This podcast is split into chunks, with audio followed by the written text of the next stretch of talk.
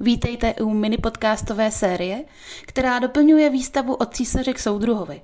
Tato výstava přibližuje životní příběhy známých i neznámých osobností naší historie.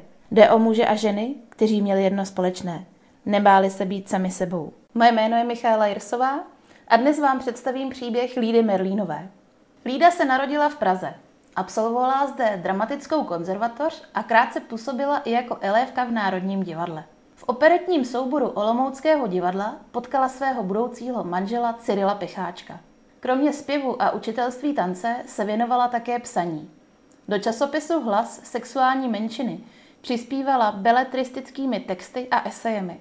Byla autorkou první novely s lesbicko-erotickou tématikou u nás s názvem Vyhnanci lásky, která byla součástí nové erotické edice Faun pražského nakladatele Krále.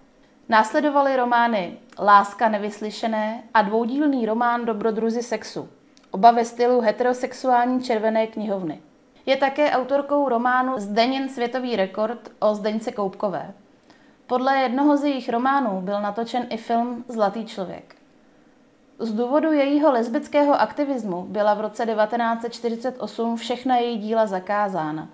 Rok poté zemřel její manžel – po jeho smrti navázala vztah se ženou, se kterou zůstala až do konce života.